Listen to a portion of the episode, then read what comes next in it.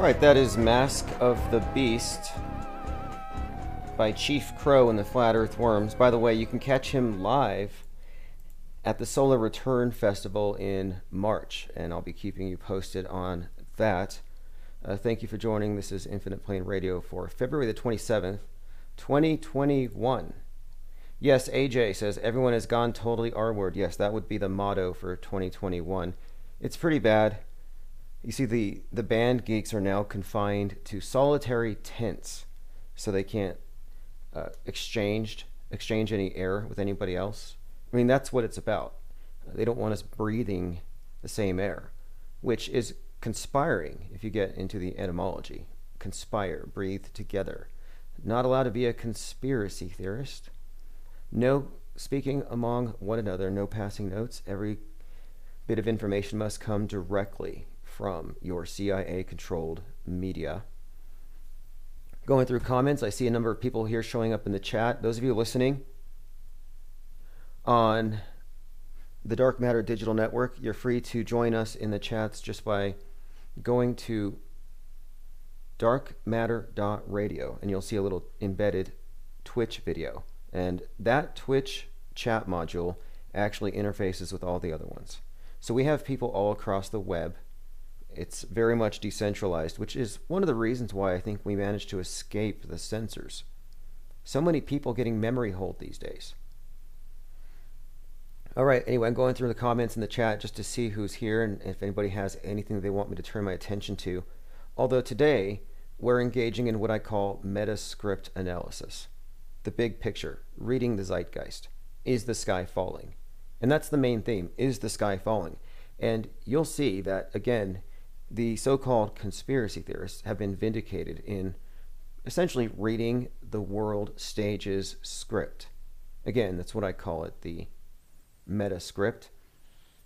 Commenter says Devon Island, Baffin Bay, Canada. Commenter, oh, that's nice. Okay a lot of people are speculating that Mars might actually be somewhere here on Earth. And there are people in various places in the world, specifically Devon Island, who feel like they're on Mars whenever they go out there. And that's not to mention the simulated Mars in China, the Mars cities, and who knows what else. Okay, anyway, going on into the chats here, I see something I wanted to comment on. Okay, highly suspect says, What can we say about the obelisk in St. Peter's Square, surrounded by all those men on the roof, as it was placed inside of the. Interesting. I know what you're saying. I think everybody knows the history of that particular symbol, but I think many people overlook the significance of it. Like, what does it mean? And personally, I just call it the cult of the obelisk. I think it's far too simplistic to say that the world is in the thrall of a satanic cult, any of these conspiracy theorist uh, cliches. I think it's just, I think they're all off the mark. But what we can do is we can look at symbolism, patterns, and maybe discern a bit of what might be uh, going on behind the curtain. And that's one of the things I wanted to talk about right now. Uh, Polecat78 says Infinite Plane Society gives me hope. Cognitive dissonance is not fake.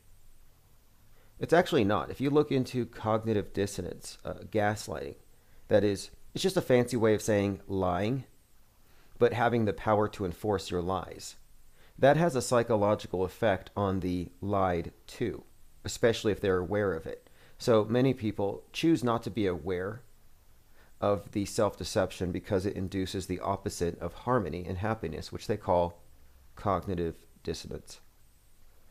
And yeah, sometimes it is uh, comforting, I guess, uh, useful to compare notes for sure. It's definitely useful to compare notes with other people. What are you seeing? Did that? Did this? Did any of this uh, look real to you? Do you trust that particular narrative? And these are just questions. And I'm surprised they haven't removed question marks as hate symbols from our keyboards. I mean, don't think they can't. Remember AOK? And I remember the AOK symbol from I think it was Neil Armstrong would do that. Uh, you know, I didn't know it was a white power thing. It didn't become that until recently. It, it became the devil's hand sign, the triple six, after it was AOK. And then about 2017, it became white power. I think that was when Milo Yiannopoulos started using it. And the ADL has actually listed the AOK hand sign along with the bowl cut as hate symbols.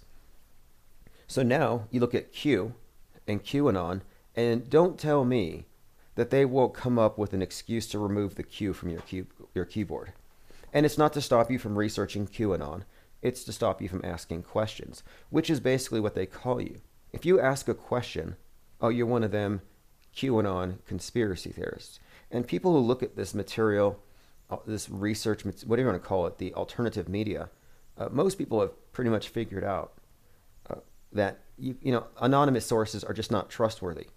So who really trusts a person named Q Anonymous? Most of the people who followed along with it uh, did so or do so out of um, you know the hope that there's some value in this intel. But I like to point out that the mainstream media is essentially an anonymous source. You don't know who wrote what's on the teleprompter being repeated mindlessly. And we've done this a bit. We've done a lot before the Twitter bots. We were already fact checking the media. About three years ago, uh, we actually had a this whole idea that we should just start calling the different news agencies and asking them basic questions. Uh, same with the dinosaur museums, just basically making phone calls, interviewing people. And it was a lot of fun because you could just kind of just see how possible it really is to get one over on the multitudes just by how uh, compartmentalized everything really is. Case in point, right after the Parkland production, uh, one of the witnesses said that she was with the alleged shooter, and they both heard the shoot the shot at the same time. They heard the shooting going down, and it wasn't him. And supposedly, she said, I mean, this is according to a, an eyewitness. Supposedly, she said to him, I'm surprised it wasn't you, Nick Cruz, shooting up the school. And she laughed. So she even made a joke about this guy during the school shooting, which is kind of funny in itself. I think she was improving, and she looked like she was auditioning. Anyway, this nameless, I, I don't even know if this is a real person or an actress, but supposedly, again, she was essentially an alibi for Nick Cruz. So I started calling around, and this wasn't the only example. If you look at that event, there's actually a, a number of accounts by eyewitnesses that are uh, completely at variance with what the news actually published that day. Uh, there was a gym teacher who was charged with herding a certain number of kids into a closet who had a completely different account. I don't want to revisit that particular event. You know, it wasn't one of their best productions. It had some of their some of their best lines though and props, like the tiny books that blocked bullets. I mean, there's really so much to unpack.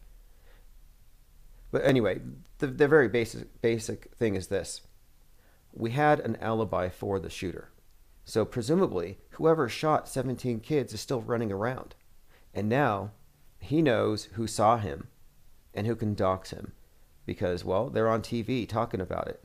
Like eyewitnesses to a mass a massacre should not be putting their faces out there if they're, uh, uh, I guess, if the attempted uh, murderer is still at large. Well, anyway, I called around various news agencies and I said, Aren't you guys concerned that the killer might still be on the loose?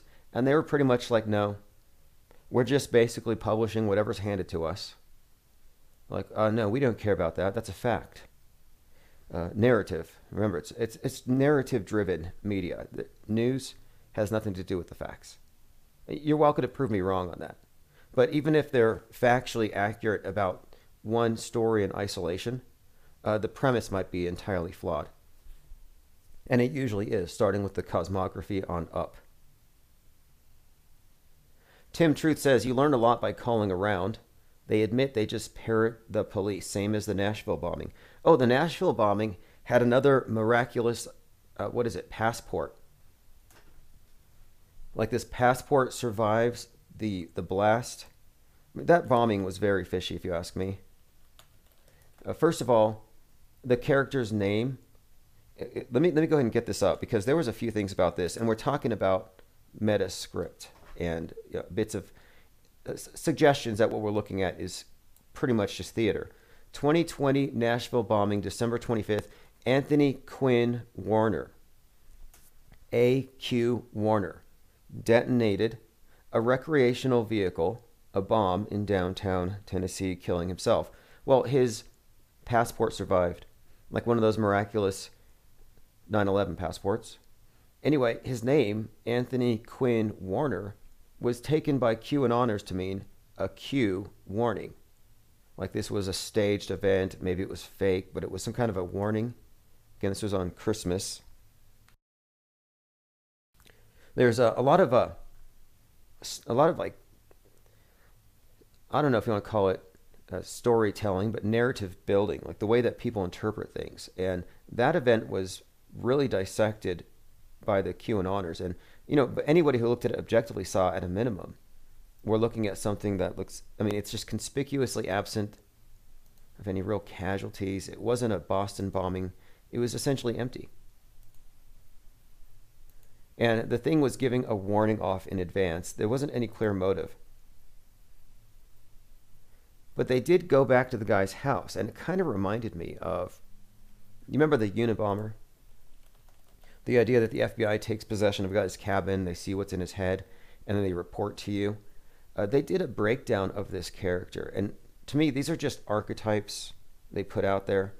A DNA test show that Anthony Warner blew himself up on Christmas morning, Christmas morning, and this, the narrative always trumps facts. I have a, a great example of that, in fact. So, a few days ago, Lady Gaga, who's going to be discussed for a couple of reasons today, but her dog walker was mugged, shot, and two of her three dogs were stolen. She put a $500,000 reward up and she got her dogs back. Anyway, uh, before they found out who actually kidnapped the dogs based on the video, uh, it was already being spread that this was obviously some Trumpers, some MAGAs, some Proud Boys mad at her for singing the national anthem, went up there and stole her dogs. So that was the story, and it probably would have stuck if they didn't have cameras. Adaptavia says nothing has anything to do with facts or vax. Yeah, you know, the vaxophobia debate thing is so intriguing to me right now. Uh, so many people are speculating on the whole thing, and my contention from day one has been nothing to fear a symbolic act. You know, the word vaccine means, well, cow in Latin. And someone just pointed out to me that uh, ovid, like COVID, is sheep. Don't know if it means anything, but one of my contentions has been that, yeah, this is essentially a communion. You're getting initiated into the new world church. And it is a world shaping paradigm that we're dealing with here, this new uh, scientific uh, paradigm, which is basically outer space, space utopianism is the new heaven. The concept of original sin has been replaced with your carbon footprint. In fact, sin itself, which nobody really cared about anymore, at least the non believers, because they're scientific, well, they've been given a new form of sin, and you can find it under a microscope, and it's called a virus. So then you introduce COVID, the pandemic. This is a devil that the atheists will believe in, and you can use it to modify their behaviors. I do think this is the new world religion, and it's incredible to watch. You know, you see moral relativists, godless atheists going through voluntarily a puritanical revision of their lives. The most God fearing people in the world, the ones who actually fear the sky falling, are the most scientific people. It's fascinating to me how they've managed to dress up archaic superstitions with science. In fact, if you look at the agency that's always warning us that the world's going to be flooded if we don't mitigate our carbon footprint, it's actually called NOAA. And their symbol's a dove, just like the biblical Noah, who did the exact same thing. And the Noahs today, by the way, would be the billionaires, the richest men in the world who can save you if the world were to be flooded. And this would be Bezos, and Musk. Interesting, right? They're building these space arks. These these guys are part of this space program. Again, a major premise of what they're doing is the world's going to overheat. It's going to be hit by an asteroid. In fact, there's two different views on this. According to Blue Origin's Jeff Bezos, uh, the world needs to undergo, and he said this a couple years ago. He said the world will have to embrace a, a statism, or rather, what he said was a. Actually, he did say that. Let me bring it up. But you know, paraphrasing, he says if you want liberty and freedom, you're going to have to go into space because in order to save the world, uh, we are going to have to curb our carbon emissions. So one of his points was that yeah, you're basically you're not going to have freedom here on Earth much longer. That your choice is clear. In fact, uh, I guess you could say freedom's not sustainable. So the idea was that even though they're going to go live like, well, serfs on Mars or whatever, we have to undergo the same transition here on Earth. And the difference being, of course, is that according to Musk's vision, Earth is doomed anyway. In other words, we're going to get hit by an asteroid. It's inevitable. So if we don't get out of here, well, we're doomed. So this is from Wired magazine. Jeff Bezos wants us all to leave Earth for good. This might be one of the reasons why so many movies are so dystopic, why the future always looks so bleak. I think they want to get people, uh, they want to disabuse you of the idea that this will be a habitable place in a few years. They're trying to get you to leave the best real estate. And who knows where they're going to send you. I mean, if you choose to believe that you can go live on Mars, you know, have at it. But I'm very skeptical about uh, interplanetary travel for a few reasons. You won't see me first in line. Not that it'll stop it. At this point, it doesn't even matter. You know, you'll have people on Mars, on the potato farms, looking at their Snapchat or whatever, and the flat earthers will tell them, you know, it's all just CGI. You're in a big movie set, probably beneath Arizona, and they'll just laugh at you. It won't change anything. All right, let me go through a few of these topics. Again, Metascript analysis, dark winter, falling sky. Uh, this is what I want to talk about. So I want to start off with this because I don't want to get censored for comments about the, the, the vax thing, but that is a topic that frequently, frequently comes up here. I personally don't believe that there's any desire to depopulate the world, whatever the Georgia Guidestones say. Maybe they see that as an ideal to be reached in the future, but I don't think there is such a plan.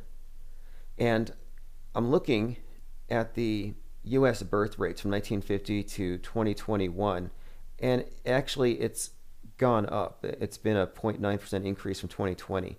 And so the birth rates going up consistently kind of goes against the idea that we're all being slow killed, unless you're positing that they want to build up the population to a huge number and wipe us all out at once. But no, don't think so.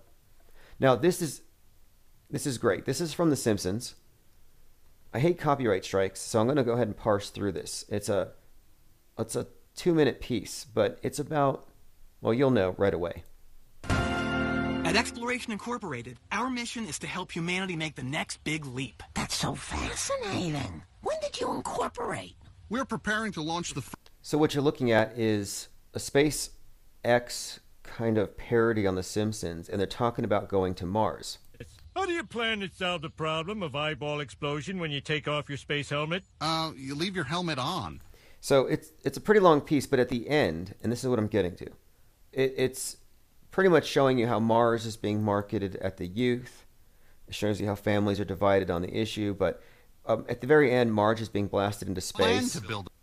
And then you find out that they can't actually take off. And listen to their explanation as to why uh, they can't actually launch happening? Do you know how to run the dishwasher? Of course not.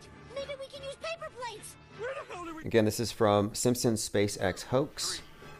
And listen to their explanation as to why the rocket doesn't actually go anywhere. It's not a real rocket. It's the outside of a real rocket. We did plan to build a real rocket. And that's one thing they can never take away from us. That plan is our legacy. So basically, it kind of gives away the game, I think. I mean, I don't know. Some people have suggested that many that these private space agencies get so far and then they find out. Well, maybe you can't actually do what they claim to be doing. Strangely, though, and I want to point this out the QAnon conspiracy theory is not in any way a flat earth thing. They're 100% believers in Space Force. Thought I'd bring that up. And one more thing, before we go any further, since we brought up SpaceX, I got this excellent video montage of Starlink satellites. And I used to talk about this a lot, uh, mainly because in many of the videos, when they first released this thing, you would see Starlinks passing over people's homes at 11 o'clock at night. And my problem with that is that the shadow of the Earth would preclude it reflecting. You wouldn't be able to see it. The, the column of darkness extending 870,000 miles into the outer space would um, not allow you to actually see something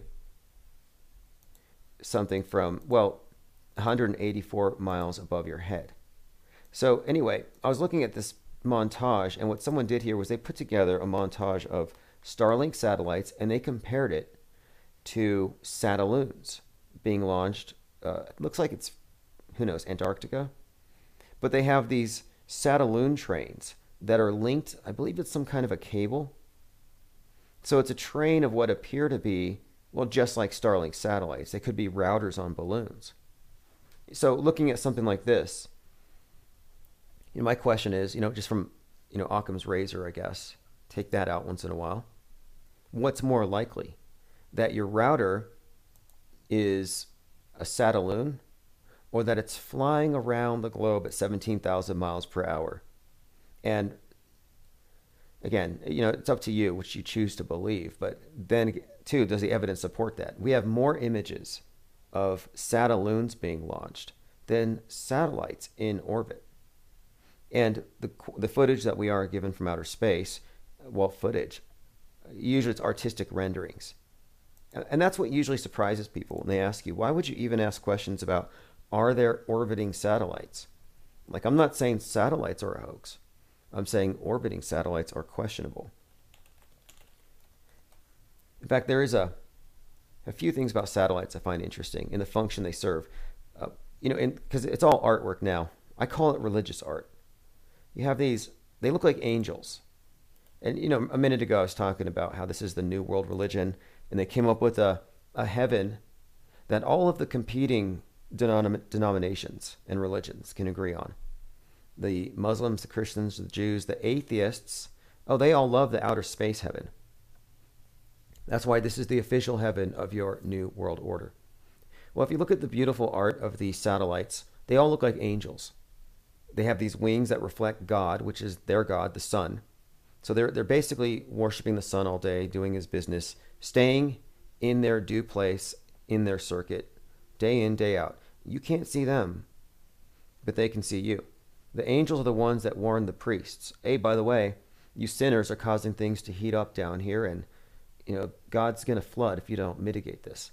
So the, the warning system from above is these. It's this group of orbiting angelic oversight, overseers, or protectors, like guardian angels. In fact, the Space Force is now called the, the soldiers in Space Force. They're called guardians like Guardians of the Galaxy. But another thing too, you know, so angels are invisible, but um, they can see you. So they're kind of like God's snitches. And so why would you want to not confess your sins, knowing that He's got the ultimate spy system and He's going to know anyway? And I think in a very similar way, you have the same kind of pervasive paranoia, knowing that yeah, Big Brother's watching and he can read your iPhone over your shoulder from outer space at any time. And he can report you to, well, the agencies, the centralized authority, the God of the system. So I think angels and satellites are kind of a components of this complete world view. That again includes a wrathful God. I mean, what do you think recycling actually is? You're separating the products you consume, knowing that consuming is damaging to the earth. So you're separating things that can be recycled to mitigate the damage that you've done. So you're acknowledging that you're a polluter. You see, the, the sinner is a thing of the past. The super spreader and the polluter are the terms of the day used by the priesthood of the day who dress up as scientists. Same system. So when you're engaged in recycling, you're actually separating your actions, the choices that you made, and you're condemning some. And some are okay. And the fact that you're making this conscious decision and then you're putting it in the approved container with the with a little recycling symbol. You, you can look at the symbol. You know the the dumpster, the green dumpster. This is the original green god, Osiris. This is the earth god that you're paying homage to, so he doesn't get mad, obviously. And if you look closely at the three circling or the triangle of arrows on the recycling symbol, well, their god is the god of death and resurrection death, regeneration, resurrection, the God of recycling. And within it, you actually see in the negative space a pretty clear hexagram, which is another symbol associated with the Saturnian earth god, the god of death and rebirth. So I'm just suggesting that the modern paradigm, complete with the eschatology of global warming, climate change, is in fact a, a religion for the masses, and it has been accepted across the board. And in that context, the vaccine is nothing more than the Holy Communion wafer. Because if everybody agrees that COVID is the devil, then everybody agrees that sin exists. You've sold the modern mind on a very archaic mind control system. That's my theory on the purpose of this uh, pandemic and its management. Okay, let's move on. Uh, this was a, I haven't followed up on it. Elijah Schaffer, he's a live streamer, reporter. He said, I'm not sure what's happening at this mall. Everyone started running. Alarms are going off, and the stores are shutting all their gates. Employees are rushing everyone inside and pushing them out the emergency exits faster than I've ever seen. This was at 5:40 p.m. I didn't dig deeper into the story, but I asked them, did somebody without a mask sneeze? Because that's kind of where we're at. You know, people have been rendered into hypochondriacs, and the state has Munchausen syndrome by proxy, and you're the patient it, it parasitically feeds off of for power, money, sympathy, and everything else. We talk a lot about conspiracy, but you know, once in a while, I want to look at things from the other perspective, you know, just to get some perspective. So here's one for you. Maybe it's a prospiracy. All the vaxophobes, anybody here who is scared of Bill Gates. Maybe they're secretly injecting us with life extending, intelligence boosting happiness chips that will make us better in every way. And then they give everyone a universal income so people can do inward journeys as the world transitions into an age of peace, prosperity, and renaissance. Like, I don't see anybody arguing for the best possible outcome. It's always, they're going to kill us all. Okay, let's get to the Donnie Darko topic. We started this a few days ago, and as I imagined it would on the forum, it's gone deeper. So if you haven't seen Donnie Darko, uh, here's how it came into our frame of reference. This is a movie that was released 1 19 2001. Actually, that was uh, if you look at the release date, but it actually didn't go into the theaters till after September the 11th. It had some delays. One of the reasons for the delay and for the poor advertising is that it's based on a plane crash, or rather, plane parts falling from the sky, and a few other things which I'll get into. But this movie was celebrating its 20th anniversary uh, last month. And again, it's about parts of a plane falling from the sky. And so uh, the other day, like last week when the plane parts fell from the sky, um, immediately uh, people had drawn this correlation to Donnie Darko. And I looked at it, and the, the scene of the accident, the scene where the parts fell, it looked very similar. Just the style of it, and it was reminiscent of it. Then you find out it's on Elmwood Street, which has some very significant connotations, which we will get into. Uh, then it's the 13,000th block minor details at first, but as you see, as we dig into this, you'll see that there's actually some greater significance. And I'm bringing this up in the context of this movie, which was uh, talked about in the context of 9 11 at the time because of its content, has its anniversary. And then plane parts start falling from the sky. And now NBC's dropping a series called Debris about stuff falling from the sky. Then we have Leonardo DiCaprio going around advertising his new movie, Don't Look Up, about stuff falling from the sky. And this is all against a backdrop of NASA ceaselessly warning us, Chicken Little style, about asteroids. They're like, uh oh, election day. There's an asteroid the size of Trump Tower. It's going to kill us all. Like they're constantly inventing these threats. The sky is falling. And I think it's leading somewhere. And that's where this Donnie Darko movie comes into play. So if you've followed along with any of our metascript analysis on the Donald Trump character on the world stage, this actually builds on all of that. So Donnie Darko is a movie which cryptically rep- represents and references Donald Trump and this particular time. And that's what's so interesting about this movie's relationship to the events of September the 11th, as the release date and a few other things also correlate with the corona. And that's what we're going to get into. I'm going through your comments. Uh, Salty Siren, I can't believe 2000 was 21 years ago. That's when I graduated. Right.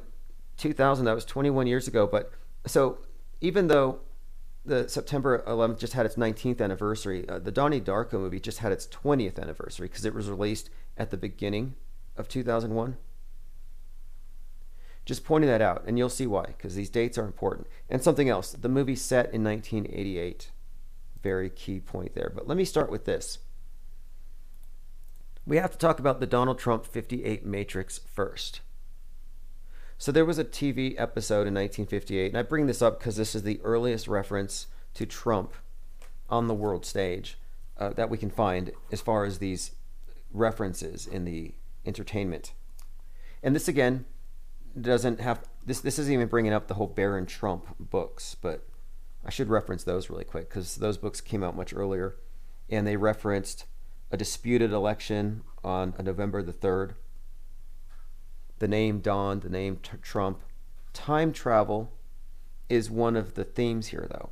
So if you've looked into these interesting references to Trump throughout the various movies and films he's, well, not him, but this archetype has been placed into, clearly referencing him, as you'll see.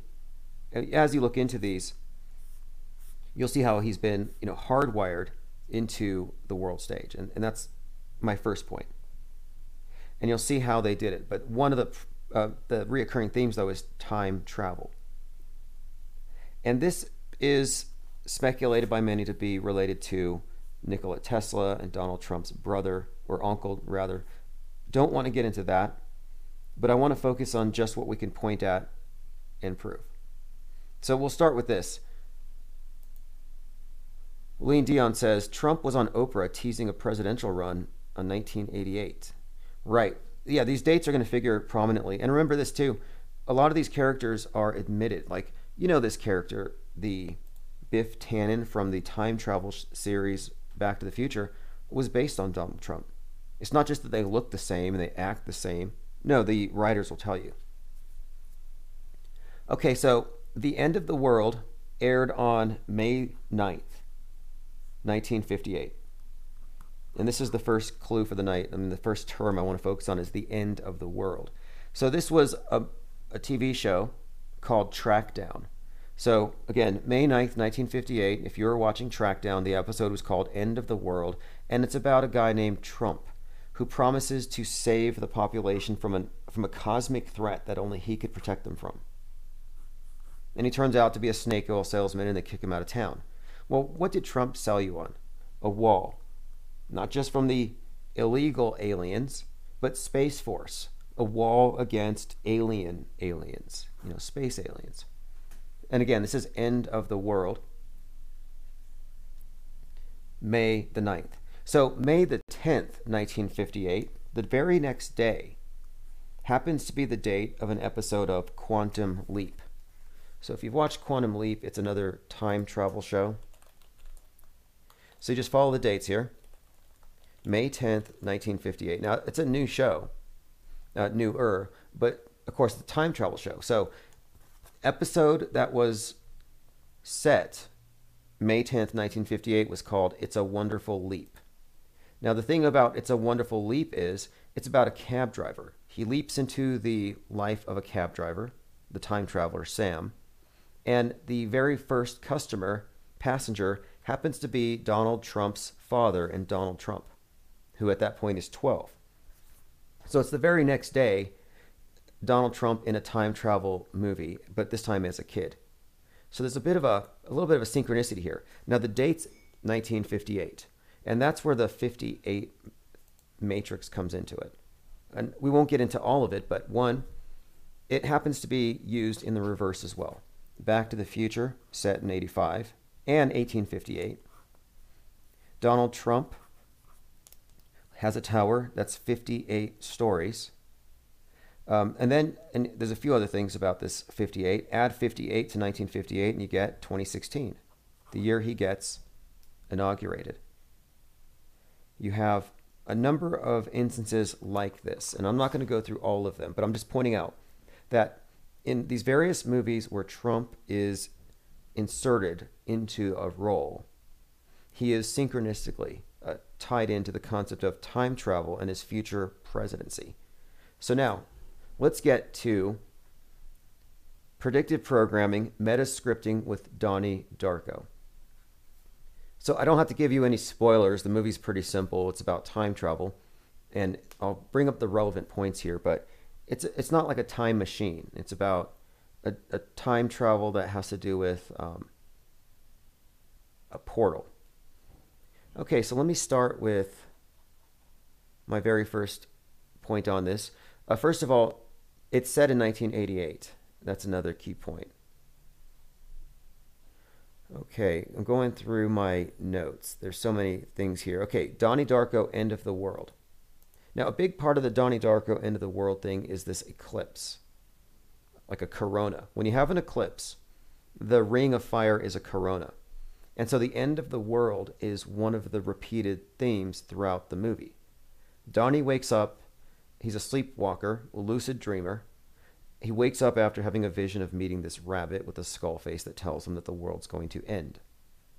So he's told in advance the world's going to end.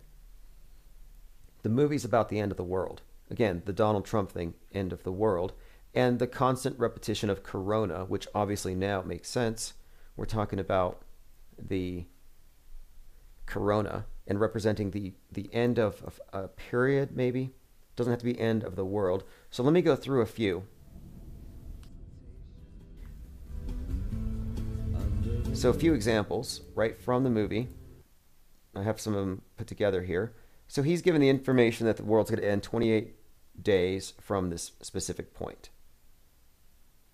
The movie centers around the 1988 election. By the way, uh, Joe Biden ran in the 1988 election. I think he was disqualified for cheating. And of course, we were talking about the name Donald from Donnie Darko representing Donald Trump. And so here we go. In the very beginning of the movie, he's looking at his medicine cabinet. He opens it up, and if you zoom in, there's a couple of things that's that are that's given away right on the prescription. Uh, the name Donald, of course, is used here, and the dates, specifically pointing to also uh, the term win. You know, the term winning. So this is all stuff that's pretty encoded into the Back to the Future movie as well. The number 88 is consistently used. In fact, the time traveling car has to travel 88 miles per hour in order to uh, go through this portal, uh, whatever the heck that means. You know, then 88, by the way, is a huge part of the. I, don't like numerology. Just say, I don't really care for the idea that numbers mean this or that, but patterns are there. And 88 happens to be one of the numbers that's heavily encoded into what Trump was doing in the 2016 campaign. So, this again, just more correlation with Donnie Darko. Uh, on its prescription, the company is called Win, which is another thing with Donald Trump, uh, one of his memes that he's known for. A couple of other things here that tie it into the present. So, he's a sleepwalker. Uh, Donnie Darko dreams lucidly, and he's chasing a rabbit that tells him he's running out of time. Uh, obviously, this is a reference to Alice in Wonderland. Follow the white rabbit down the rabbit hole, and what he is doing is essentially the same thing. It's Dreamland, Wonderland. So Alice in Wonderland has some correlations to the story, and then there's another one, which is when the plane parts fell. The name of the street, and this was in Colorado. Again, this is like right after the 20th anniversary of this movie. Uh, they fell on 13th Avenue and Elmwood Street. So Elmwood would obviously call to mind Elm Street, which has a couple of connotations. One, JFK assassination, and two, uh, more pertinent, I believe, would be Nightmare on Elm Street. Freddy Krueger, another movie about sleepwalkers, lucid dreamers with this demonic psychopomp. Um, in the new one, I mean, in that one, it was a, a serial killer with bladed gloves. In this one, it's a human-sized bunny with a skull face. Like they're essentially the same character. One is Freddy, one is Frank. Uh, 13th Avenue in Elmwood is where these plane parts fell. The number 13 has a lot to do with the movie Donnie Darko. And again, I don't care for numbers being claimed to have objective meanings, but if you look at symbology, symbolism, the number 13 has to do with death, not as an end, but as a beginning, a, res- a reset, beginning of a new cycle. An easy way to understand it is 12 months in a year, the 13th month is actually the first of the new cycle. Or your clock, 12 hours, and then your 13th hour is hour one of the next 12 hour, 12 hour cycle. So the 13 death, resurrection, you know, you can bring up uh, Christ with his 12 apostles, the sun with its annual journey, birth to death, the 12 months. Anyway, the number 13 has been positively correlated with death and resurrection and time uh, Father Time is death. It's the same archetype. So that number was specifically relevant within the movie Donnie Darko. So for the plane parts to fall on 13th and Elmwood is a pretty clear tie in. Okay, let me go ahead and continue again. Uh, throughout the movie, there was a reference of Corona, rather, the eclipse and the image of the Corona. I'm looking at some other people's comments. The 1988 Economist cover had the phoenix. Now, this is an important one. So, if you haven't seen it yet, the 1988 Economist cover has a phoenix atop the world's currency, paper currency, which is burning. And it's holding what looks to be a big Bitcoin in its mouth. Could be a doggy coin or whatever. But the point is, it came out in 88 and it was about burning money. And then, of course, replacing it with the digital. So in the Donnie Darko movie set in 88, uh, one of the opening scenes, he's in school and they're studying a book by Graham Greene called The Destructors. And in this book, and he comments on this, the characters burn down a house and there's a mattress full of money and they burn that as well and they don't care. And he talks about creative destruction, how you have to destroy to create. Now, doesn't this just sound like reset talk? Destroy to create, build back better, burning the money. So again, a movie set in '88, the character burns the money, laughs about, you know, um, well, creative destruction. Much like the Joker. In the Joker movie, he's the character who burns the money, uh, eh, which has some very significant implications. But one thing too, in the Destructors, the characters who burn the place down laugh maniacally, which is how the Donnie Darko movie ends. They laugh like the Joker.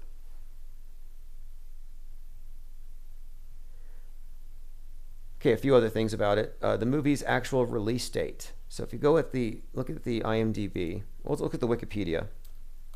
This is also another interesting bit of symbolism because it's correlating all of these events. Donnie Darko, 2001 American science fiction psycholo- psychological drama, set in October of 88. Its release date was January 19th, 2001. So, January 19th, 119, it's, it's a reverse, a mirror of 9/11, one, and and two, patient zero for the coronavirus showed up at the emergency room in Seattle, January 19th, last January 19th, where other uh, 2020. So that was patient zero day for ground zero of the pandemic events. And the movie was 113 minutes long. Uh, 113, that number. And again, this is all just in the patterns. It's not numerology. You can look this up for yourself. Look up Pixar 113, and you'll see the number 113 is encoded as an Easter egg. It was started, they say, here by the California Institute of the Arts. Their alumni had some reference to an editing room or something, but it's used throughout all of their movies. And its meaning isn't explicitly stated until Wall E, in which it's code for it's time to abandon the earth. It's Directive 113. The world's beyond repair. And that movie, which actually relates to some of what we've been talking about tonight, is about a future where the world has been covered in pollution. So mankind gets up into a space ark, and they're up there orbiting above while the robots clean up the mess down below. Okay, now a couple of other things. We're still kind of following the same story. Yes, this is the 33rd year after 1988, says Brogetta. So, hey, when that that Economist that I spoke of, the Economist cover from 1988, the anniversary of it, the 33rd anniversary of this, which again is symbolizing the end of paper money, and they burned money in Donnie Darko. And there's a couple other things about that we'll get into as well. I mean, there's quite a lot I found today that people have been just digging into for the last couple years. But this, so The Economist comes out 33 years ago. On its anniversary, Bitcoin reaches $33,000, making Satoshi the 33rd richest man in the world. This person who may not even be a real person. But again, 33 years later, from this magazine's release date, Bitcoin reaches 33K. And again, the guy Satoshi, when he was introduced to the world stage, was 33. As was the original whistleblower from Wuhan who told us about the coronavirus. Wenliang? Yep, he was 33.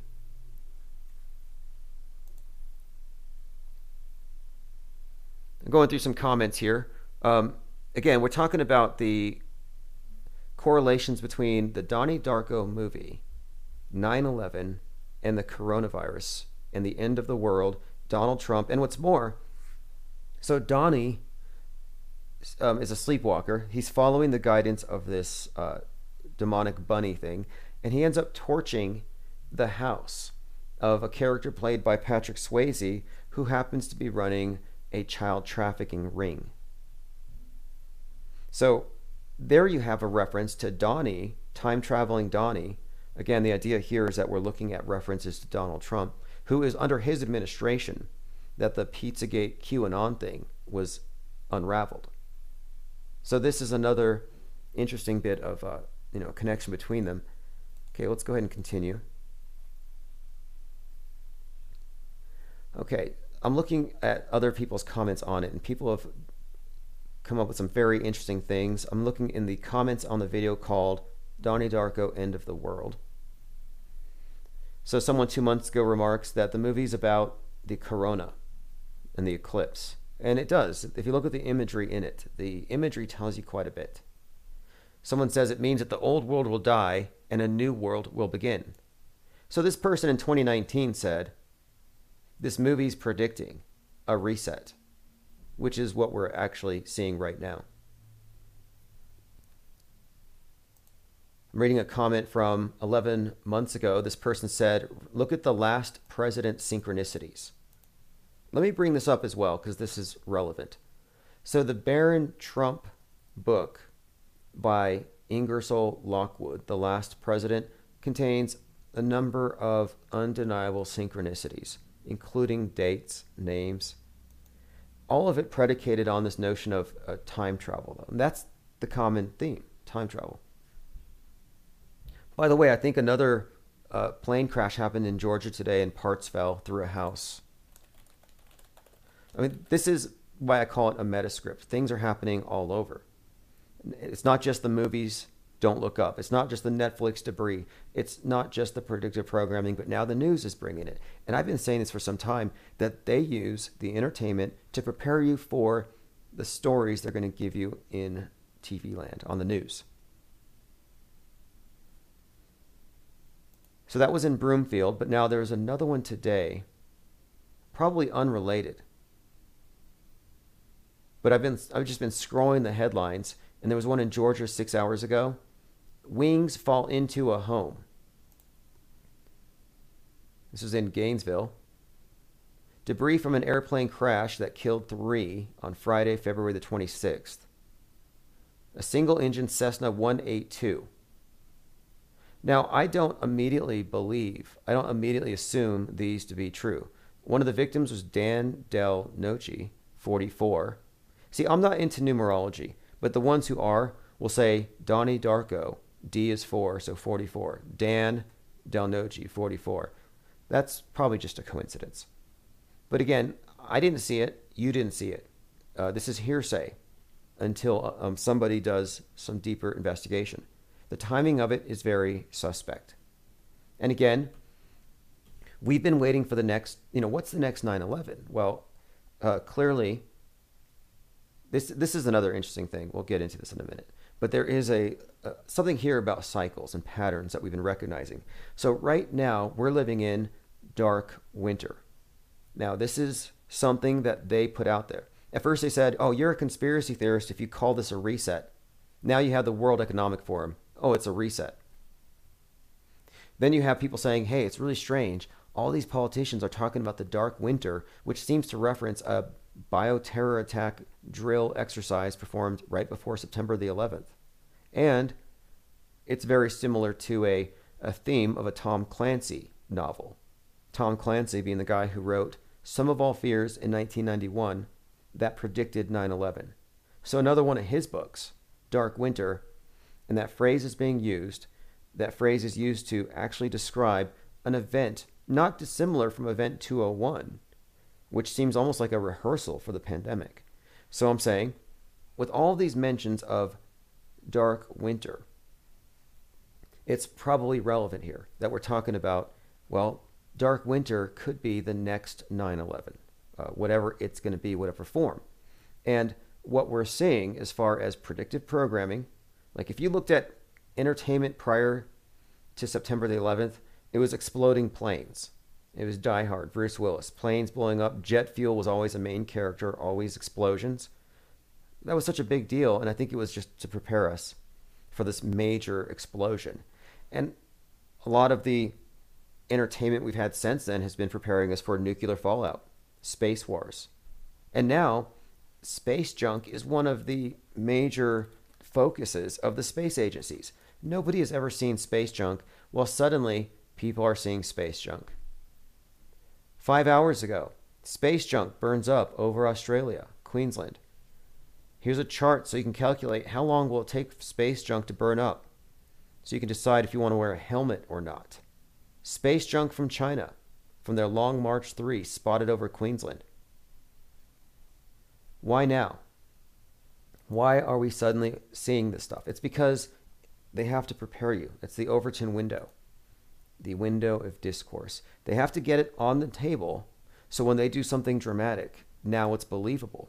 It's all about taking it out of the extraordinary. And that's the issue here. I'm not saying all news is fake, but I'm saying that all extraordinary claims need to be vetted. And people aren't vetting things because they don't think it's extraordinary because they're inundated with it with the entertainment. I mean, that's the nature of the simulation people are in.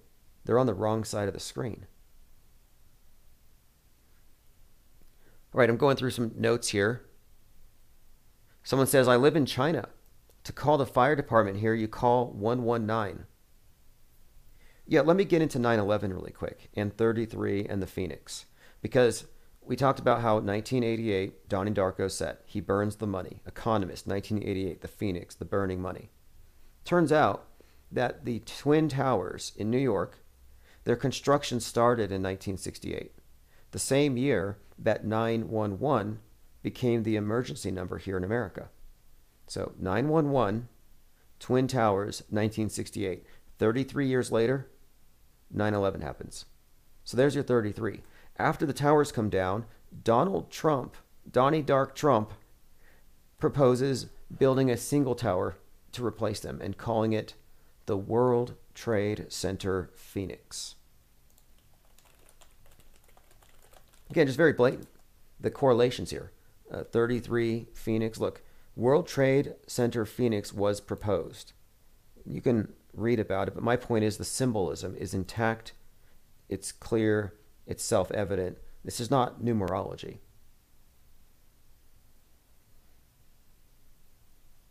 Okay, so let's move on.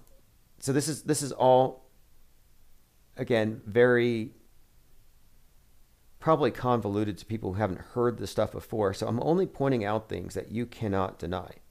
And again, we're talking about coincidences that cannot possibly be coincidences.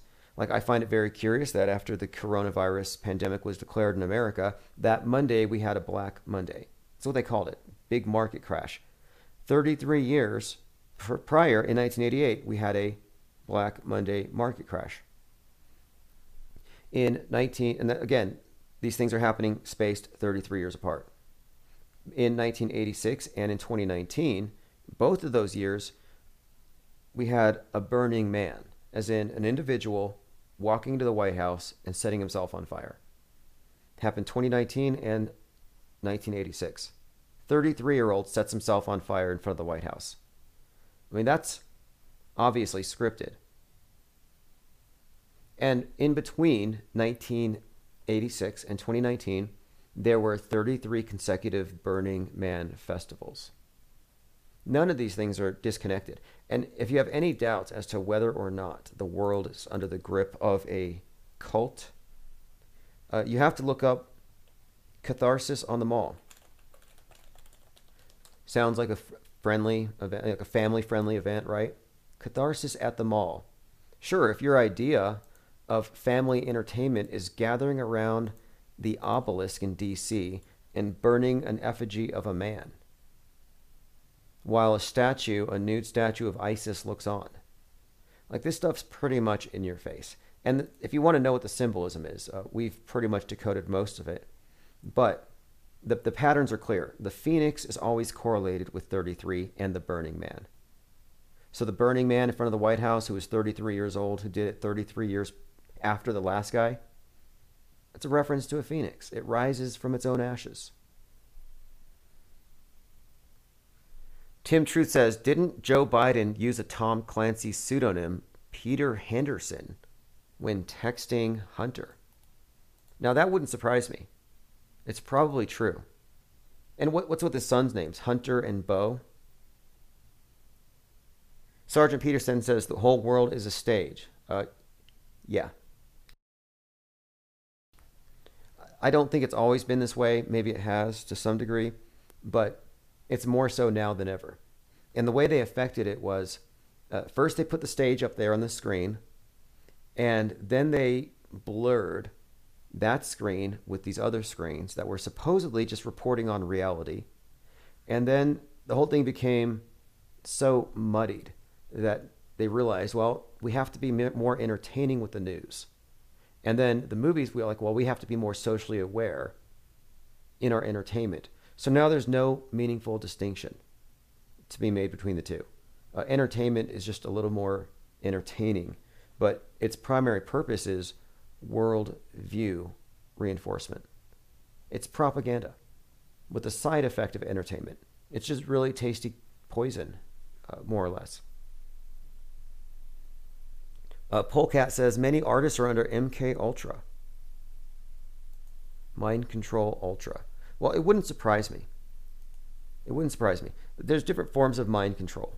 You know, whether it's uh, manipulation or completely insulating somebody. Like the world is in a doomsday cult. Like quite literally. Uh, the world believes the sky is falling.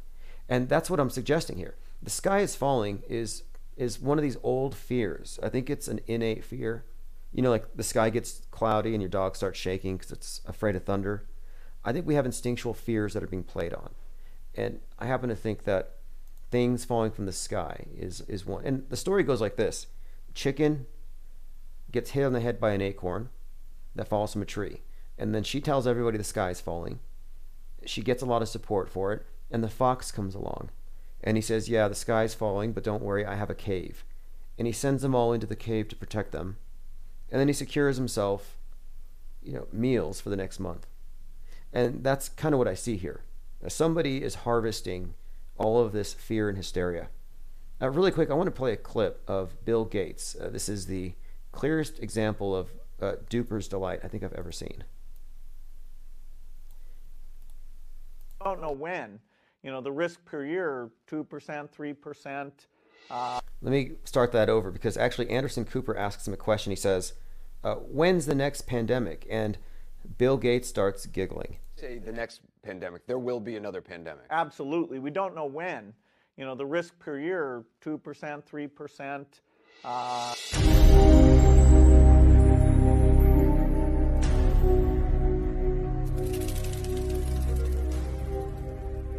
It's hard to say. You know, are we looking at characters that are designed to intimidate some parts of the population? Uh, you know, some people obviously love the guy. That's what's so strange about it. How can you be so polarizing?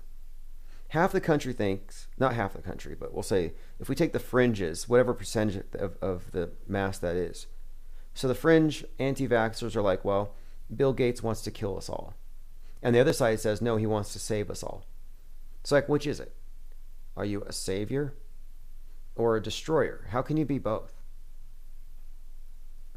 And things like that, that are just so entirely partisan, are hard for me to take as real. It can't be real. Adaptivia says, Sweater Man.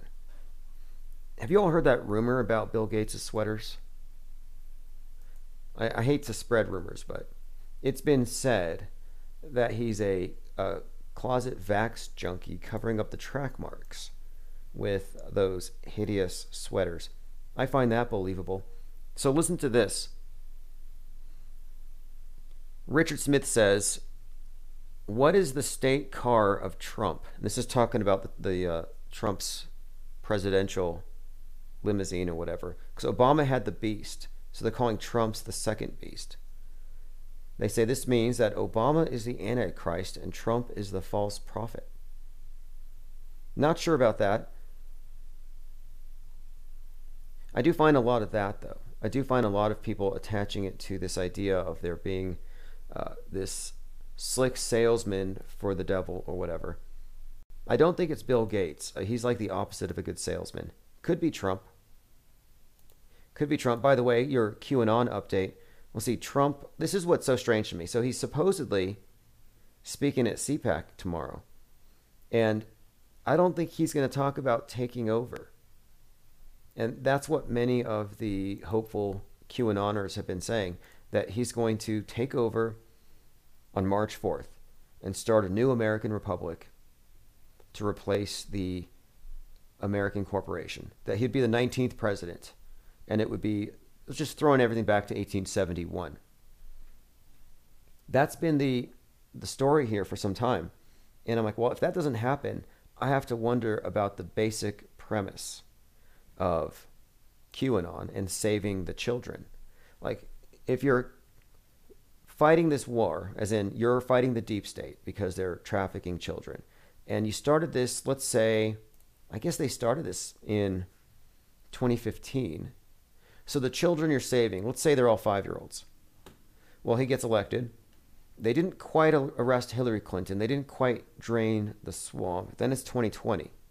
So now you have a bunch of nine year old children under the control of the reptoids.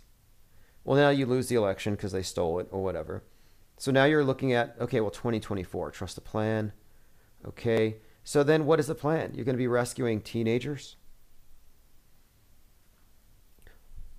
I'm curious. Like I'm genuinely curious. If if it's true, if these stories are true, or at least if the if the QAnoners believe it's true, are they going to just drop the ball for the next four years? I don't find that to be acceptable. I mean, what kind of what kind of uh, military operation is it that puts itself on hold? And it makes me wonder. Well, maybe there weren't any children to be rescued. Maybe that's just another form of uh, I don't know. It's just another form of p- making it about good versus evil, which is is pretty blatant as you can get it. Commenter says, I heard that Bill Gates' sweaters are made from baby hair. I've heard a lot of things. I've heard that nobody has seen Kevin Klein uh, since, uh, well, 2015, is it? And they also say that Bill Gates and Melinda Gates have died and they've been replaced. I've seen some strange things. Uh, someone just sent me this. Apparently, in Austin, the area code is 512. So, for those of you who are wondering about yesterday's caller who accused me of being a basement dweller when they locked me in the attic. No, but this guy calls from 512 and he sounds like Alex Jones. And someone's like, that's Alex Jones. I'm like, well, let's see what the area code is. And yeah, it matches up. A couple of other things. Someone sent me this tip via Facebook. Uh, I never really looked too closely at Fred Trump, but once you've examined hyper realistic masks, silicone masks, deep fake technology before it went digital. Once you go there, you'll see why this has been a state secret until like 2015. The director of disguise over there at the CIA of 27 years, Jonna Mendez, talked about how they had foolproof, hyper realistic masks back in the 80s. And this was just a deep secret until recently. And the only reason it's been declassed is probably because they can do it all digitally now. So it doesn't matter. But looking back at Donald Trump's father, uh, yeah, I, I can see why people think it, it looks like a mask. Like maybe Donald's making appearances as his father. There's a big distinct uh, line at the bottom of the jaw, and it goes around the ear, and it doesn't quite fit on right. And it reminds me of a couple different interviews where Joe Biden, his head appeared to be a, a rubber, basically like a, a rubber head mask, like the whole headpiece. So here's what the tip said. I want to show this picture of Fred Trump. You've probably seen it. Fred Christ Trump. I can tell you, obviously, why I'm sending it to you. Um, it says here Facebook doesn't let me post these, so I have to send it to you through your private message. Yeah, Facebook's not all that great when it comes to sharing information. Who knows? You, you never know if you're shadow banned. Polecat says he looks so weird, the ear cover.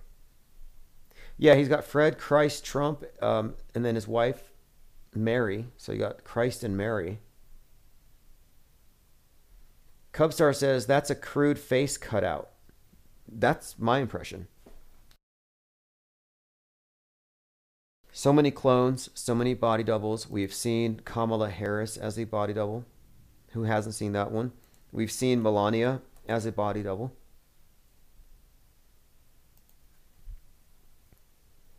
I have a few things to go through. I earmarked here on my Twitter account. So much happening in the world right now. Uh, there, there's so much being revealed. There's so much that's just been made plainly obvious that I think it's like people are just so inundated that the truth doesn't matter at this point. It's almost a form of, you know, I brought up Mystery Science Theater 3000, where you're talking about a group of robots that are imprisoned by some um, malevolent alien, and they're forced to watch bad B movies. So they make the best of it by kind of mocking what they see and laughing at the screen. And that's sort of what we have been into this whole time, I think. You know, we don't really have a choice but to exist on the world stage. Uh, it's beyond just turning off your TV. Anybody who says you can just turn off your TV uh, doesn't understand how this thing works. It's immersive and it's reflected through every single person. Like there there is no escape. You know, I hate to say it. Okay, anyway, that's why we talk about this stuff anyway. It's all about uh, mitigating cognitive dissonance. Okay, I'm going to play a clip here from The Onion, and this perfectly describes what the news sounds like after a couple of years of critical analysis. Now in a desperate attempt to fill 24 hours of programming, here's some bullshit that happened somewhere today. We've got some footage here of the bullshit, which began just after 3 o'clock this afternoon when residents in this neighborhood were shocked to see this fairly common thing happening. An attractive witness described the event in breathless terms. I went to my window and I was like, whoa, there's some bullshit happening. That happened right over there. I'm an older man, so you can trust what I say. Authorities in special uniforms rushed to the scene to stand around while our cameras filmed them. Our Uh, you you get the gist of it. This is from The Onion, aptly describing reality. I'm surprised it got away with it. I'm surprised that hadn't been somehow censored. Uh, one final thing. I, I get into these Facebook debates, nothing serious, but sometimes I entertain them, and I have these individuals arguing with me, and I'm not a member, but I go to the Flat Earth Society Facebook page because it's entertaining.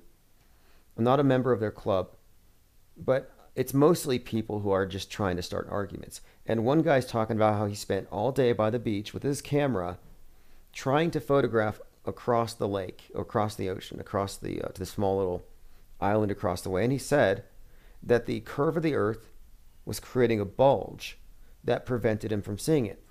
And we're talking about a distance of like two miles.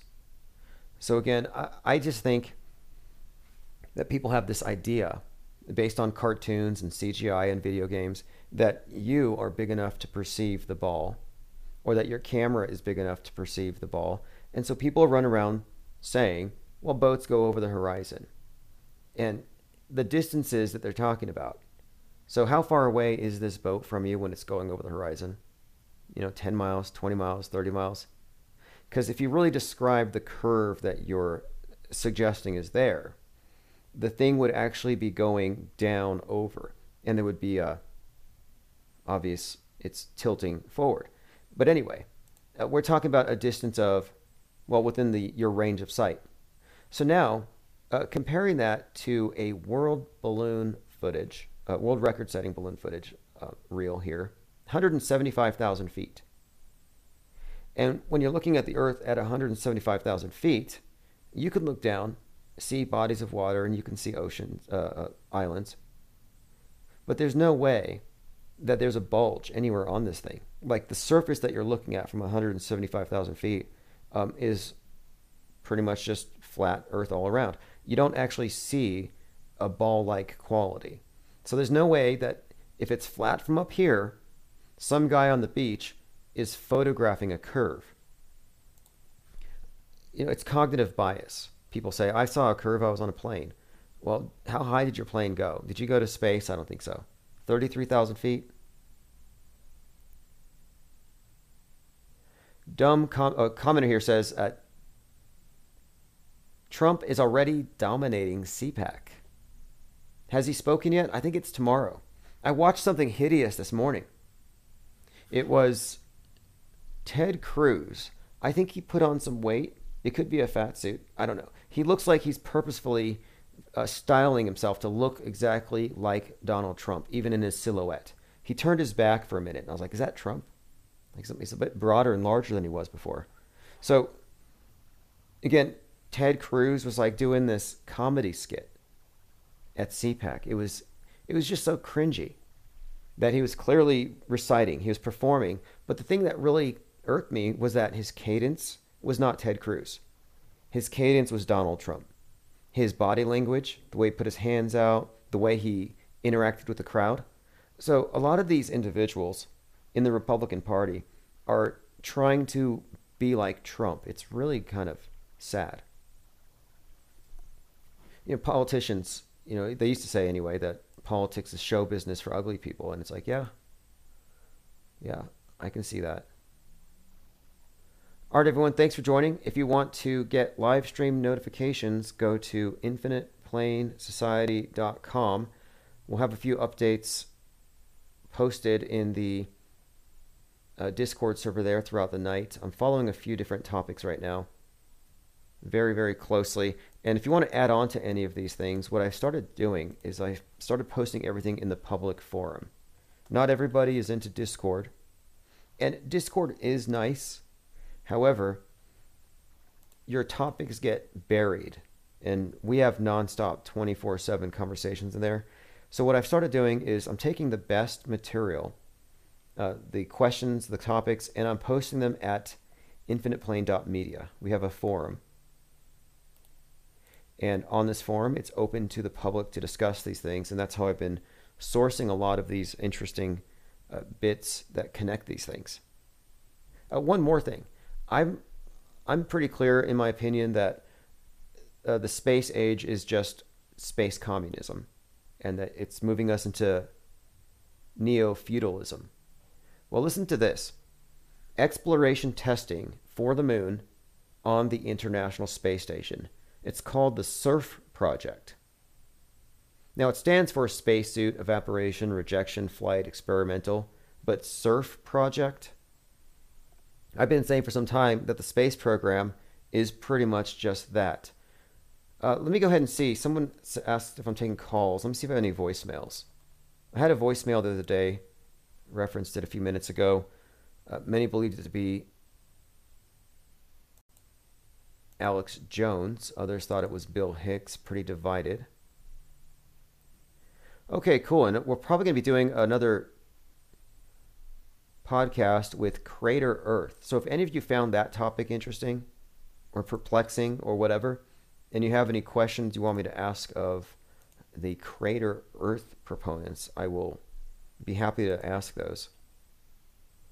We may even do it Skype, and you can call in and ask yourself. If you don't know what Crater Earth is, it's a. How would you describe it? You got hollow Earth, ball Earth. You've got the different versions of the hollow Earth. One of them is the Earth is actually, well, not hollow as in a hollowed out planisphere, but that we're on the interior of something. Strange. But I mean, that's one idea. It's called cell Earth. But this one here is the idea that we're on a planet much bigger than the one we're told we're on. And they've been able to figure this out by looking at the moon.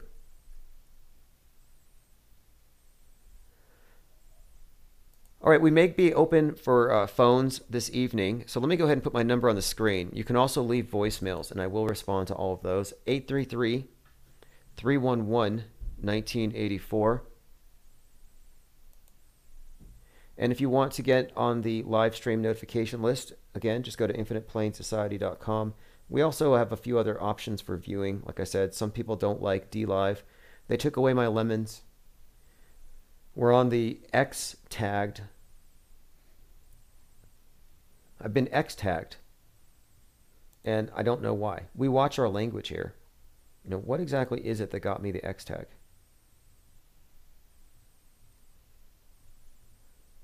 All right, I'm going through my notes one more time to make sure I haven't missed anything on this thing involving Donnie Darko, time travel, Donald Trump. And look, you can look for yourself. There's about 30 articles right now about space junk. And for like the first time ever, we actually have images of space junk falling from the sky. So you can see that agenda is moving forward as we predicted. Another reason to listen to this channel. We tend to be ahead on all these things. All right, this is The Edges in Your Mind by Chief Crow. Have a great evening, and if you're on the list, you'll get a no- notification when we do open phones this evening.